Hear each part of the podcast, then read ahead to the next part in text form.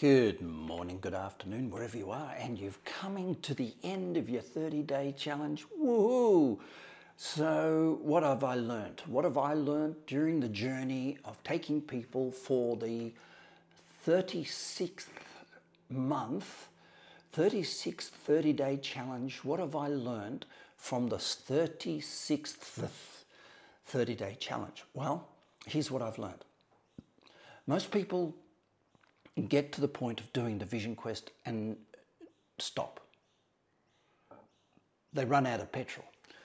Now, that's not a bad thing. What it basically means is it reveals in the steps through the journey what was most missing when you started the 30 day challenge. If we get a clear vision, if we do a dream board, or if we start to think, oh, geez, I don't know how to do my vision quest and I haven't finished it, that basically identifies where most people in the world get uh, into, into a depression or into a frustra or into stuckness or into a challenge. And so, what I've learned is it might be for, for program number 37, which starts tomorrow, 1st of November.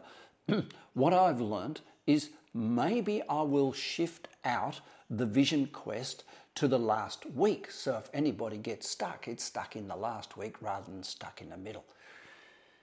This is not how the weekends used to work, and for 36 months I've persevered with the Vision Quest in the middle because implementation, the process of setting goals, setting daily habits, setting the process, the process of that should be what comes following the 30 days. And I was trying I guess, in keeping it the same structure to keep people grounded, keep people in a good state of application, implementation.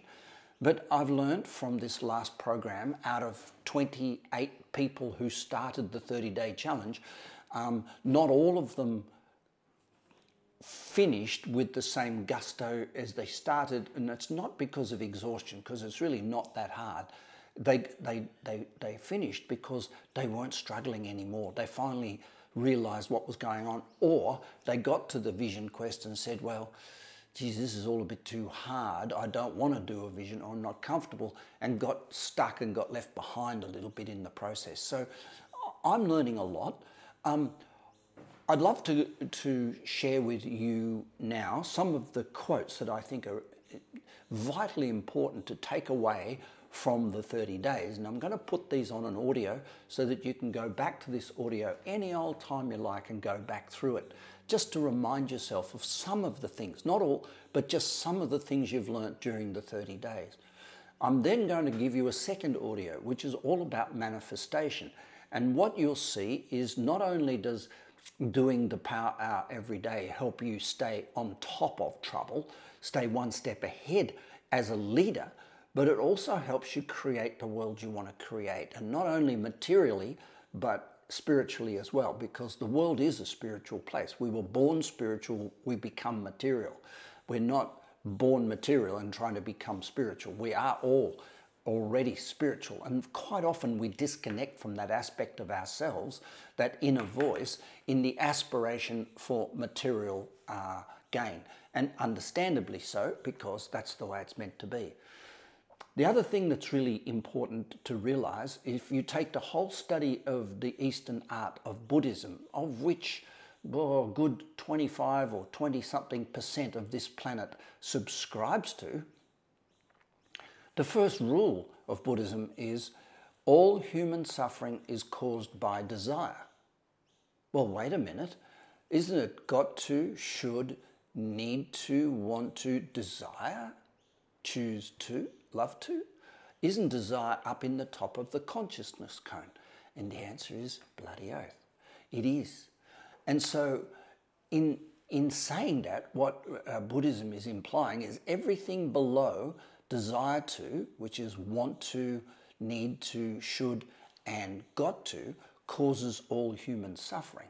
But they also are implying that even those two things above uh, desire to cause human suffering just not as much because it's not as polarized. So, what is Buddhism trying to imply by all this? All human suffering is caused by the desire. Well, they're basically saying there are two states of mind. One is the consciousness cone, which is going out and waking up in the morning to go and get what we want. And the other is completely not the consciousness cone, which is a state of saying, I need nothing, I want nothing, I have everything. Now, the Buddhist system, which if you follow it to the letter of the law, you won't pay the rent, you won't have a shag, you won't go for a jog, you won't necessarily um, live a joyful, fun, uh, happy, uh, sugar filled, caffeine addicted, alcohol driven existence making the mortgage and going to work. You will sit very quietly in a chair somewhere and basically not exhaust your body by doing too much. You will simply gravitate to zero. And therefore, that is outside the consciousness cone. No need to think about seven areas of life. No need to be totally human aware. Just focus down and down and down until there is a complete lack of desire, even to lack desire. I did a retreat once and I did it down in Tasmania in the deep wilderness. And we sat for three weeks in deathly silence, for three weeks out in the bush. And every day at about three o'clock in the afternoon, hot as hell, we had to go out and chop wood uh, and get uh, things ready and do bramble clearing and all this on this big property. We had to walk five kilometres into the property to find the shed in the first place. And when I say we, each individual, I arrived by bus. And the, the owners of this property, one was uh, uh, an ex member of a world level ballet. Um, she was a, an astonishingly calm and elegant human being, and the other was a pretty rough and tumbled uh, a guy who was the Zen master of this retreat. And it was very strict. We got to talk for the first half an hour meeting him. Uh, all papers were taken off us. All we were left with was a sleeping mat, a sleeping bag, and that's it. And we ate once a day. We did this Zen retreat. And about halfway through this Zen retreat, I got this bloody awesome inspiration. And the inspiration was I was completely separate to everything, that actually you could take everything away from me and I'd still be me. And the Zen koan of this is I am I. I am I. So it's a loop that just keeps going around and around and around in circles. So I got this incredible experience of being detached. And I went, oh shit, I found it. I bloody found it. I've been searching, and at that stage, I'd been searching for 20 odd years to understand I am I, to try and understand the lack of self that's in the self, emptiness. And I got it. And I was busting to tell somebody. So I waited for, for the next eight days of this bloody retreat, already knowing what I came for, I already got.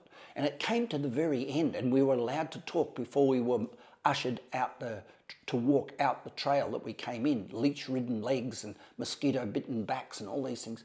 And I, I, I walked in and I sat the, at the feet of this Zen master, big hairy guy with unshaven and all these things. And uh, I said, I got it. I got it seven days ago. It's detachment. And he goes, Oh, golly, Chris. And I went, Oh shit, something's wrong. And he goes, You've now, your attachment to your detachment has now become your biggest problem. And I went, Oh crap. I'm back at the start. I've become attached to being a detached. And bloody hell, he was right.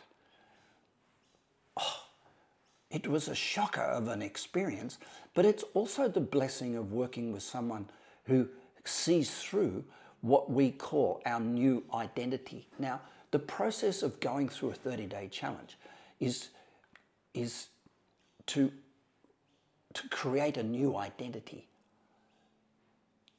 And we create a new one, but we've got to be careful that we don't get attached to that. What you've learned is the process of reinventing yourself.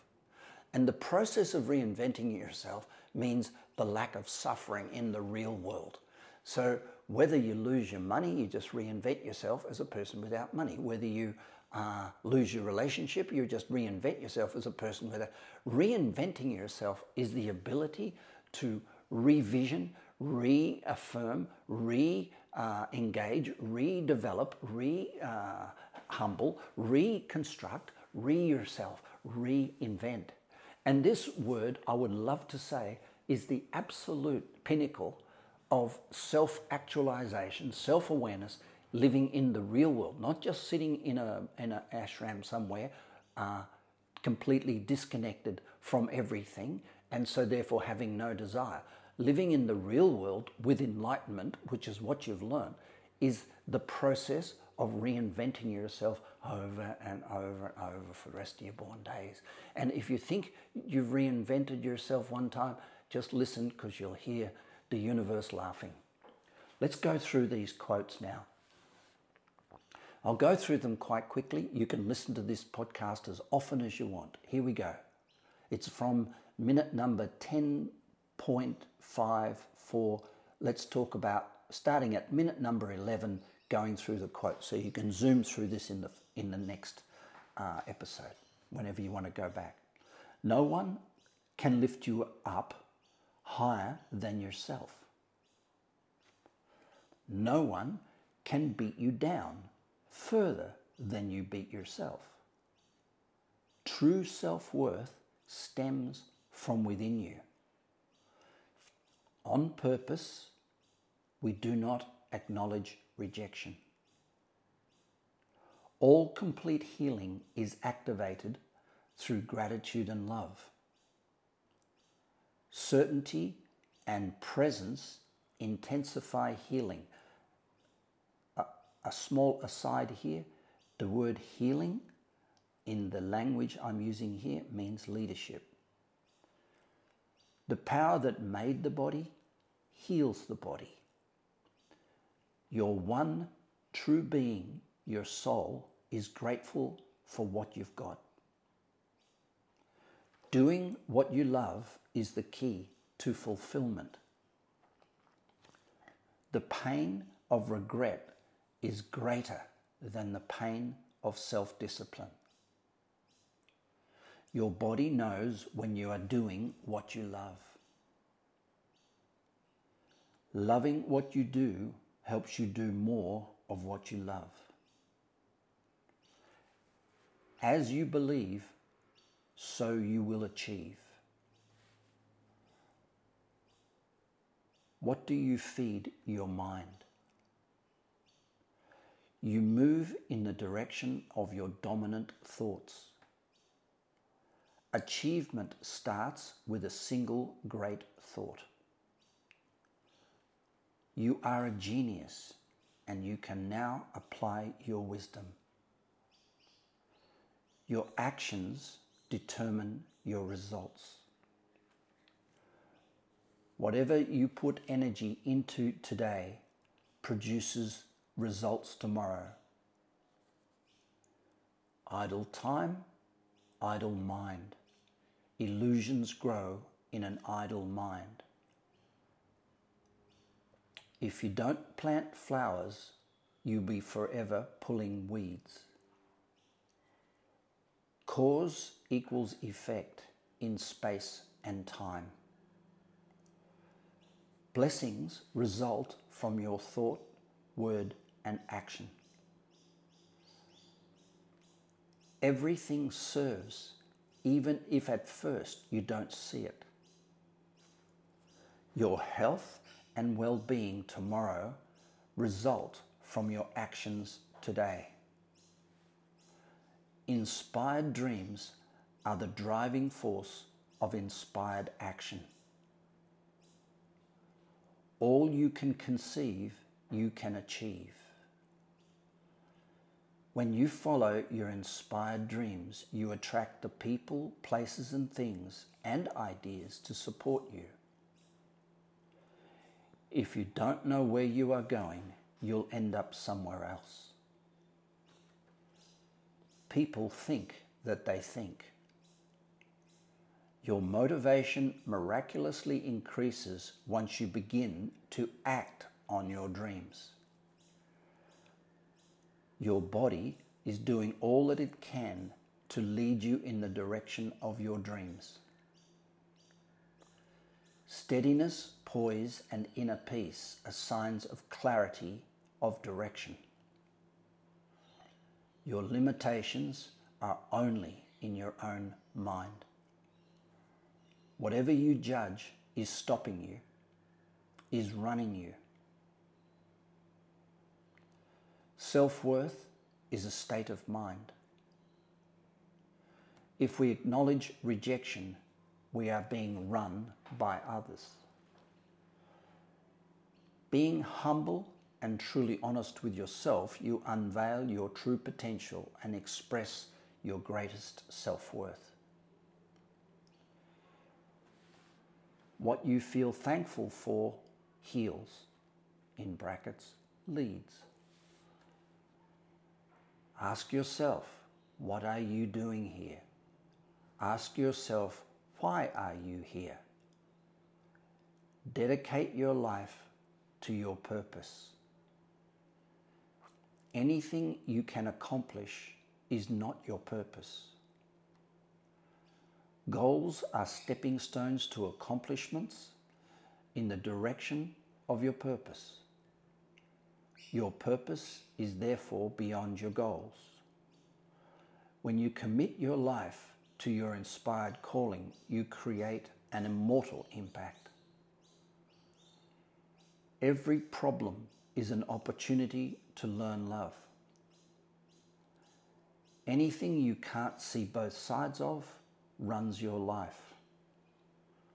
You cannot build without destroying, nor destroy without building. You are never given a problem you cannot solve. To solve the paradox, you must rise above it to the metadox. Are you full of life or barely breathing? As your breath wanders, so does your mind.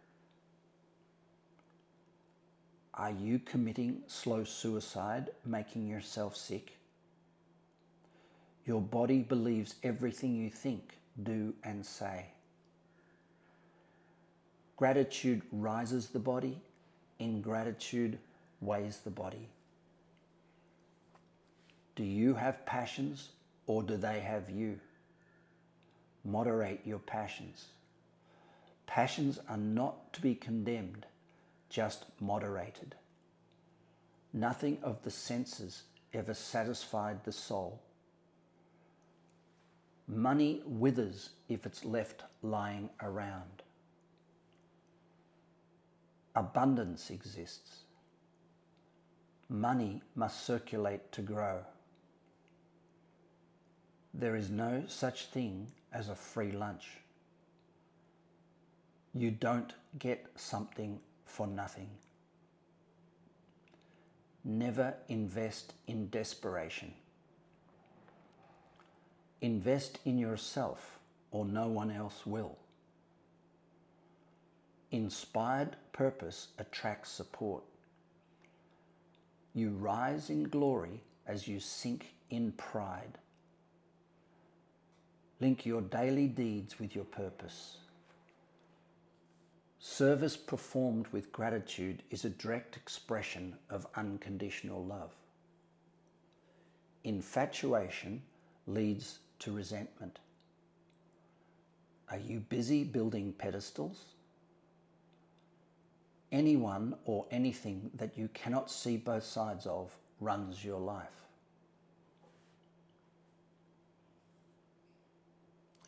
Infatuation, infatuation is based on lopsided perception. Who is running your life? Everyone is a mirror. Pay attention to your own advice. The greater the void, the greater the value. What we think is missing is our greatest void. Whatever you judge, you breed, attract, or become. Fear precedes every lie, and guilt follows it. The quality of your life is determined by the quality of your questions. Who made you believe that? The inner voice creates certainty. One inspired question leads to another.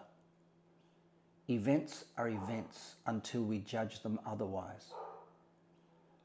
Perceptions exaggerate or minimize the truth. Emotions are based on perceptions. Perceptions color the truth. Forgiveness is a self righteous illusion. Nothing is created or destroyed, it just changes in form. The universe is governed by the laws of perfect balance. Your heart and soul have the wisdom of the ages. When you obey your heart and soul's guidance, you become fulfilled. Hearts and souls express unconditional love. A genius is one who listens to the light of their soul and obeys. When you are grateful for what is, it is opening your heart to love. Your soul is at one with all exists. Gratitude opens your heart. Unconditional love is the greatest force in the universe. Have a beautiful day.